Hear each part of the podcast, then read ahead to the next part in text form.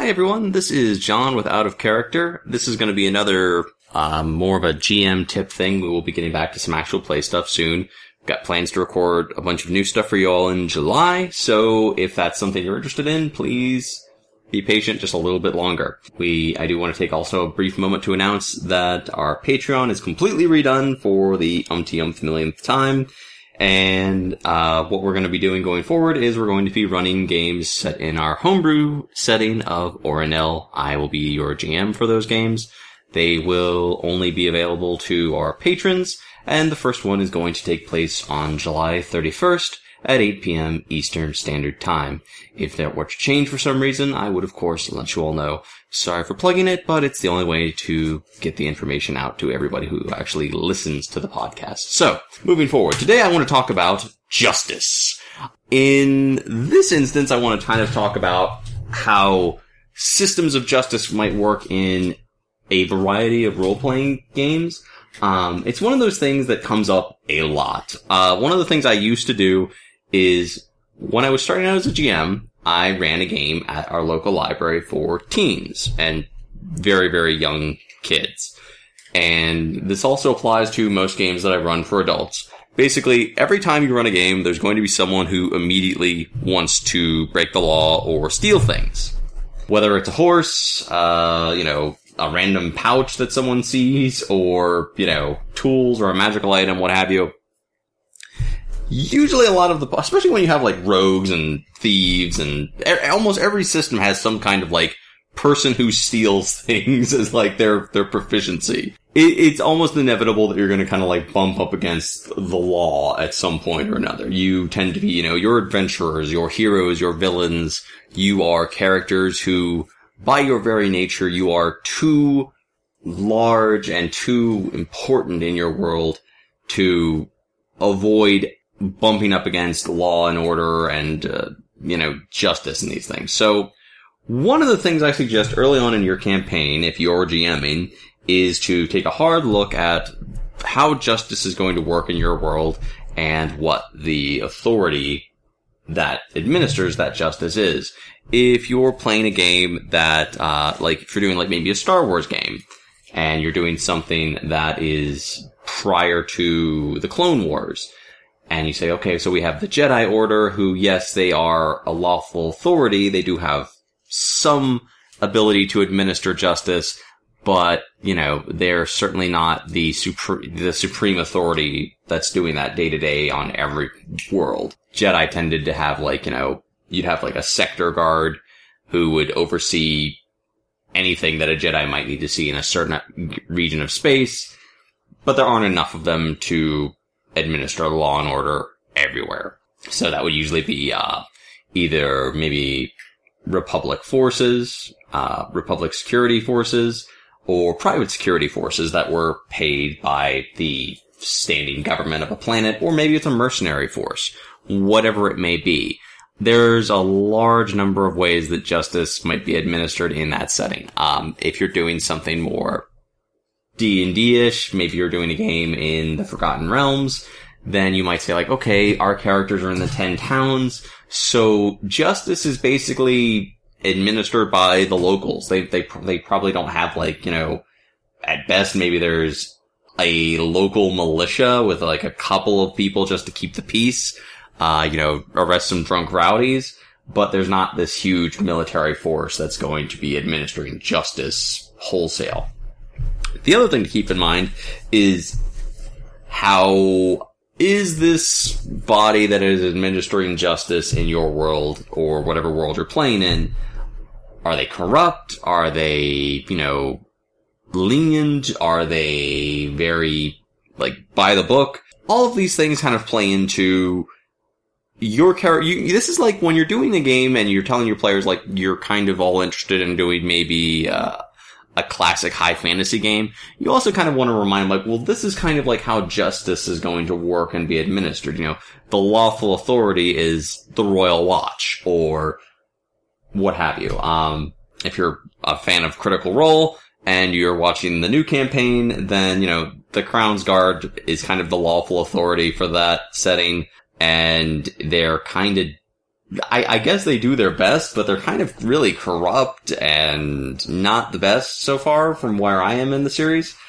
Just kind of keep that in mind and be be realistic with people. Like, if someone says, like, I would really like to play a character who is, you know, uh used to be part of a town watch, which isn't that uncommon, um, then you definitely would want to have the discussion of, like, well, you might have been, maybe you are corrupt, maybe you're a lawful evil character, and that's how you're playing this, or maybe you're a character who struggled against that corruption, and that's why you're not part of the town watch. Or maybe that comes to a head early in your game, and it kind of serves as the launching point for that character to make their way elsewhere in the world. Um, it's one of those things that I wouldn't spring on players. Uh, if you come to a, you know, a, a pocket of the world where it's like, well, yes, the lawful authority here is extraordinarily corrupt, that's a different case than saying, like, well, the lawful authority everywhere is very, very corrupt. It's also helpful to kind of give people an idea of what the um the level of law is. Like, is this a setting that's like Dark Sun or Gamma World where things are more or less pretty lawless?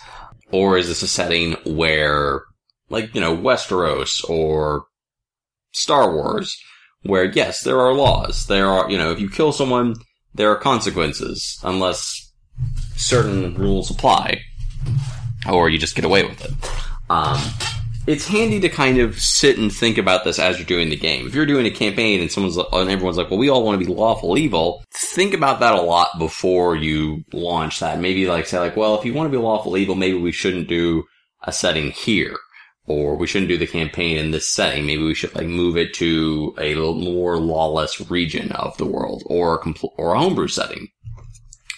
Um, in the case of Oranel, the law was, you know, there was a god of justice who is, of course, Tylus of the Bloody Scales, and law basically was very different depending on which part of the world you were in. Um, in Oranel, it was basically, you know, standard. You had, pe- most people had, you know, minor disputes that would easily be settled. And, and, of course, you have criminals who are going to be dealt with by um, varying degrees of punishment. Uh, nothing extraordinarily out of the way there. Uh, maybe your setting applies to trial by combat or something of that nature. Now, of course, after what happens with, in my homebrew setting, Oranel, with the Divine Intervention, where all of the gods are now dead, Uh, and the world is much changed from what it once was. Uh, there is no lawful authority. Basically, you have people who are trying to keep the peace as best they can, but they don't really have a, a very organized system of justice like they did previously.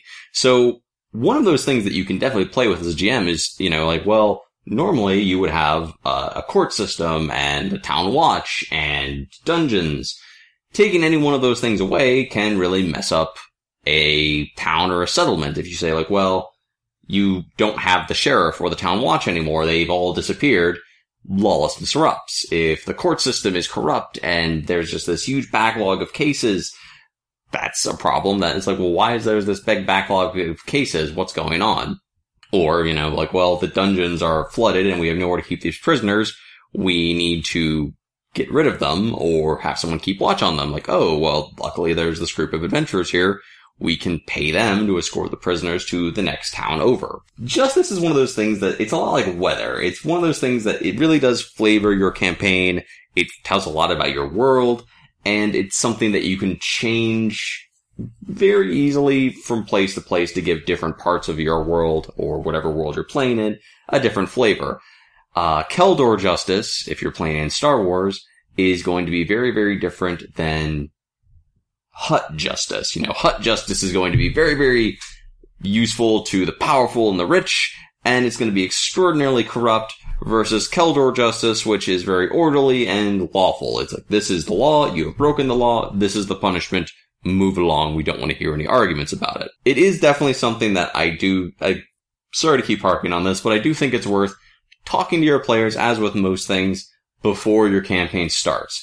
A lot of times this will tie to uh, characters who are playing up a certain class, like clerics. A lot of times it'll play into alignment, you know, character's lawful good or character's lawful evil. What are the rules? How's how's this apply?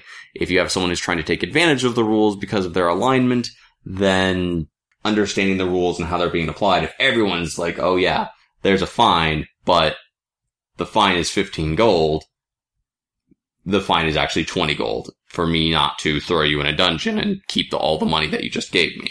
So just kind of keep all that in mind. It's something that is definitely worth playing with and thinking about.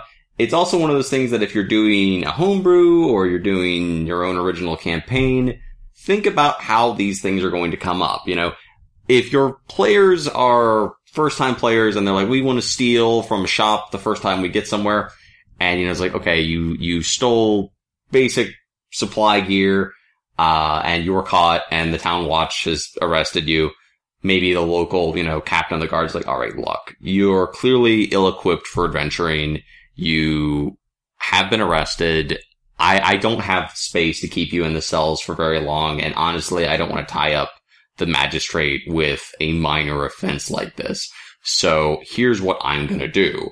We're going to task you with going out and dealing with the problem, and once it's dealt with, we'll call it even. You keep the supplies, the problem is dealt with. If you fail, then you are also no longer my problem. Or you might say, like, okay, well, you stole these goods and you spend the first three days in the dungeon. And it's a, that could be a fun chance for them to roleplay out, uh, you know, hey, you all, this is how you met. Of course, in, in Oranel, in uh, Wanted in Oranel, the players started off as evil characters who all met in prison. It can be fun to play with these ideas, and um, it does kind of have a an interesting mirror against our world. You know, is the authority, you know, are they upright and true, or are they sadly far more flawed, uh, which is often the case. So just kind of think about that and think about, you know, maybe you have different cultures in your setting, uh, maybe in, you know, Dwarven society in your campaign, law and order is very much based on what clan you're from. Uh, if you're from a, a rich, influential clan, then you might say, like, okay, well, this clan has influence in the courts and kind of controls which way justice swings. Whereas, say, maybe in, you know, Goliath culture, justice is an individual thing. Uh, you know, there's no real, like, trials or magistrates or anything like that. It's basically like, you stole my blanket, I'm going to kill you. And everyone's just going to go, well, you stole his blanket, so that's what happened. Just kind of give it some thought. Think about, like, how your world fits together and how that's going to affect your campaign and how it would inform the players in your game. So yeah, that is pretty much just kind of what I wanted to run through for this time. Again, we will have more actual play stuff for y'all soon. Sorry, it's been a while. It's, you know, we're working on it and I'm editing as quick as I can. So, uh, again, if you are interested in being in our first patron only game, that is going to be on July thirty-first at eight p.m. Eastern Standard Time. Uh, it will be available to patrons only, so check out Patreon for more information on that if you're interested. Until next time, everybody, play more games and be safe. Bye!